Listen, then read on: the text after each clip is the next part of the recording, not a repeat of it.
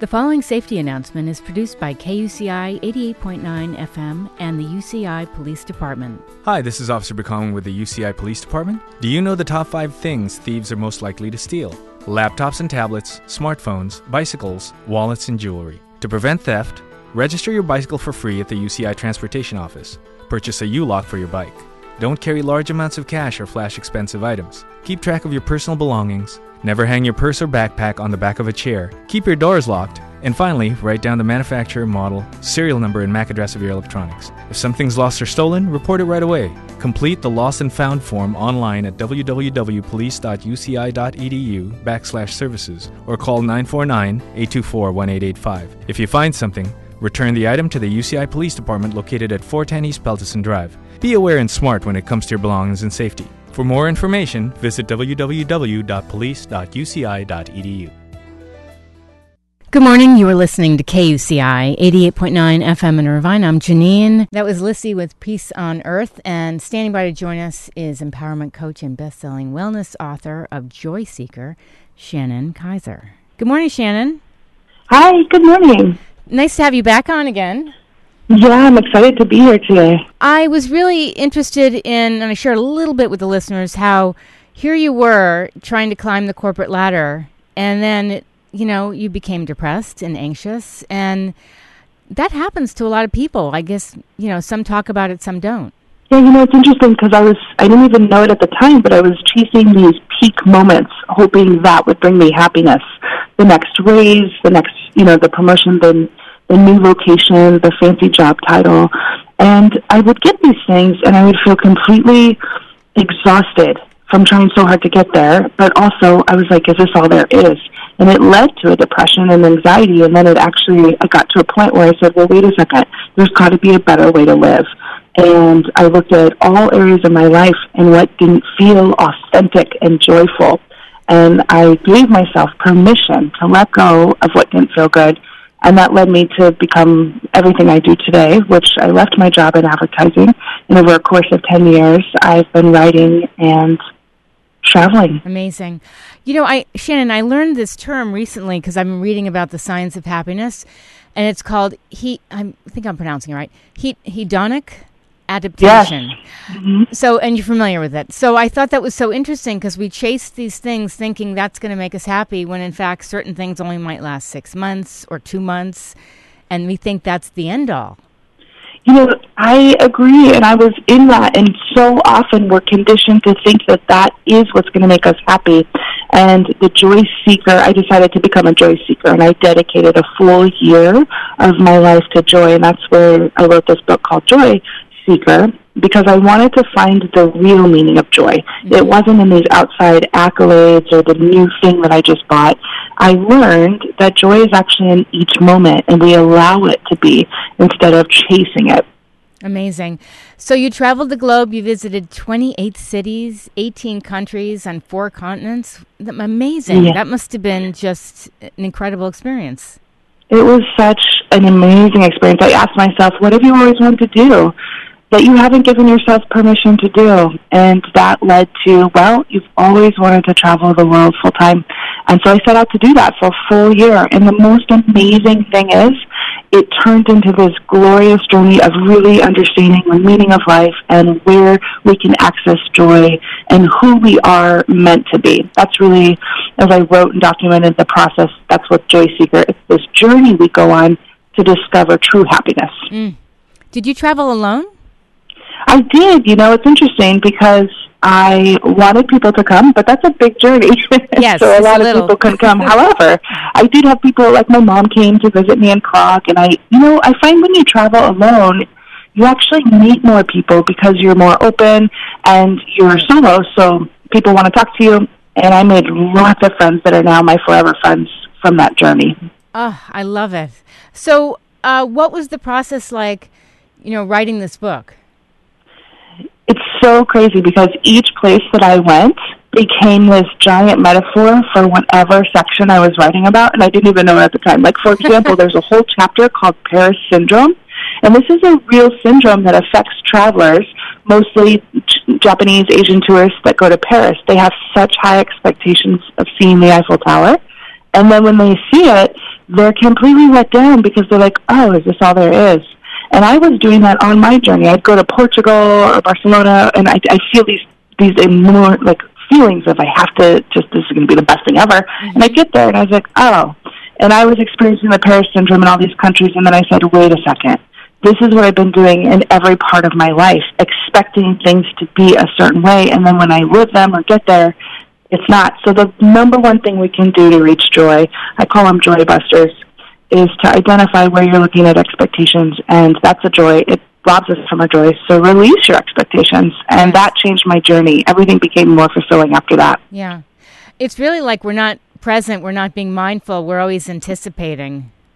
It's so true. Right? And we do this in our own life sitting at home. Like here we are in the Christmas holiday and the New Year and we're thinking about next, next, next. Even mm-hmm. when we're at work in meetings, we're not always present. And so the biggest gift we can give to ourselves is to be more mindful and be more present. And there's certain tools you can use by just like breathing. And I share in the book, like just, just be present, you know, take a moment to just breathe. That's one good way to pause. Yes. So you have a website, Play with the World. Tell me about that. Mm-hmm. Yeah, so playwiththeworld.com started actually back when I've been doing this work for 10 years. And I wanted a resource to have inspiration, motivation, and tools for myself and others to just feel more joy in life, to feel connected to themselves. So there's videos, there's blogs, there's lots of meditations. It's a resource to feel good when you're feeling stuck. Mm-hmm. Was was this experience of traveling, you know, around the world? Were there times where you were nervous? I mean, you know, a lot of times as women, we can be apprehensive, feel uncomfortable, or were you never like that? Well, I think that's a good question. It's interesting because fear. I, I'm a pretty savvy traveler. I've, I've been a travel journalist and as a, a retreat leader, I, I travel quite a bit. But while I was doing this trip, the biggest fear actually came two days before I left for my trip. I woke up before and I was packing and I had this anxiety in my stomach and I was like, Oh my gosh, what is this? And I started to get blurry vision. Oh, and I oh, said, no. Wow, my fear is so loud. My fear, my inner voice was saying, Who do you think you are? Traveling the world? What are you trying to prove? This is such a stupid idea. It was so loud and toxic. Ugh. And that's when I realized our fear gets the best of us right before we're getting ready to step into something we've never done and stepping forward into our dreams and our greatness. Yeah. As soon as I took that step to pack, as soon as I started to just out my fear, it became better. And while I was traveling, I had no fear that was even comparison to that. That's incredible. safe. It's good you kind of got that over with. It's really like a combination of fear and all this negative self-talk we, you know, throw at ourselves. It's so true. That self doubt is a killer for us, and that's also one thing that really blocks us from joy. So it really is about self compassion, self love, and choosing yourself and saying, you know what, I want to be happy because when I'm happier, my family's happier, the people around me at work are happier, and we take these steps to really uplift ourselves. But really, it's bigger than us. It's about choosing joy for the world. Mm-hmm. Do you have a kind of a wellness secret that you, you know, walked away with from traveling? Oh, that's beautiful. I the the whole entire experience taught me that the joy is in the moment and we don't have to chase it. The real wellness secret is the mentality that the journey is the reward. And I mm. used to put so much pressure on myself, and that's actually a Chinese proverb. But when we can just start to recognize that life is always unfolding, it's this glorious, great adventure, and there will be highs and there will be lows, and we don't have to be joyful all the time. And as far as happiness goes, you see, we're all trying to be happy, but happiness is fleeting. Joy is a state of being, and you can still find joy even in your dark moments. I the gentleman I had on uh, first, David Oates, was talking about finding joy in nature, and I remember being about mm, maybe ten years old, and I was in the Virgin Islands, and I was standing on these massive boulders and just looking up at the night sky, and it was just. I, I couldn't even speak. It was so captivating. And I had a lot of fears and stuff going on when I was little, but I remember looking up at that moment and thinking, this is amazing. Beautiful. That is exactly what happened to me when I was traveling. I'd have moments where I would just be so awestruck and it was all worth it. And then the very next day, I'd miss a flight. I'd be sleeping on the airplane floor. I'd be exhausted, and that was such a representation of life. And I love that you found that in nature because nature is one of the most important things for us. We, I think, when we get out into nature and marvel at the beautiful mountains or the ocean or just hang out in the park, mm-hmm. we feel better instantly. I have a daily practice where I actually go into nature, even when it's raining, and I just I just allow myself to be gra- grateful for nature. I sometimes take my shoes off and put it on the grass. It's a real that. freeing feeling. I love that. You know, especially this time of year where you know the holidays can be kind of depressing for people, and but having some kind of coping mechanism to go out there and take a walk and you know breathe the fresh air. I don't know where you live. Where where are you calling in from? I'm in Portland, Oregon, so it's definitely okay. rainy out here. That's so funny. That's where David is from. oh my gosh, Oregon. Uh, yeah, that's so funny. Um, so yeah, I mean that's a beautiful. I've never been, but I've heard it's absolutely beautiful. It is. I love being out here on the west coast because you know, especially in Portland, you're an hour away from the Oregon coast, and then just an hour away from the beautiful Mount Hood, one of the largest forests is here. I love hiking, and actually, I start my day with a nature walk with my dog, and and that's one of the most powerful things we can do is have a morning practice or even an evening practice instead of you know binge watching you know whatever we're watching until the very till we just fall asleep have kind of a, a meditation or a gratitude practice that you do in the evening because that sets you up for success overnight and the next day. In the morning i connect with nature and that's how i feel better. I love it. It's a great way to start the day. Yes for sure no matter where you live. I want to mention uh, in your book, The Joy Seeker, uh, there's a plan. Uh, you talk about getting unstuck and discovering what matters most, regaining hope and faith in yourself, others, in the world, discovering the poetry within, that special thing that makes you so unique. I love that. Yeah. Yeah, it's special because I think we're all chasing the whole joy seeker process is about stop chasing, stop looking for happiness outside of ourselves because it's exhausting us. We're overwhelmed and we're just trying to measure up to this elusive there.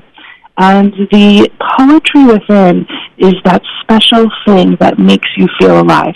And there's a whole process. I take people in my coaching programs through this and then in the book. So first time I'm sharing it in the book, there's a whole section where there's strategic journal questions, such as when's, um, you know, what brings you incredible joy? And you go through this process where you tap into what makes you you. And then you start living that daily, and that's where the true joy is because you're being authentic to yourself. Amazing. I want to mention that uh, Shannon Kaiser, who we're speaking with, is the best selling author of five books on the psychology of happiness and fulfillment, an international life coach. You're a speaker and retreat leader. And uh, you've been named a top 100 women to watch in wellness by Mind Body Green. That's fantastic. Yeah, it's beautiful. Thanks. Now, your website, want to give that out to the listeners? Yeah, playwiththeworld.com, and there's actually a free audio meditation when you go on there to help you visualize your ideal life and connect with making 2020 the best year possible for you. Fantastic. And you're on social media as Shannon Kaiser, K A I S E R, writes. Correct. Yep. Fantastic. Love posting positive things on. Hope to see you guys there. Anything else you want to leave the listeners with? No, I hope you have a beautiful holiday season, and thank you. My pleasure. Today. You too. Thank you so much, Shannon. Okay, bye bye. Bye bye. That was Shannon Kaiser calling in. If you missed any part of our conversation, I'll be up on the show blog. Right now, all her info is on there.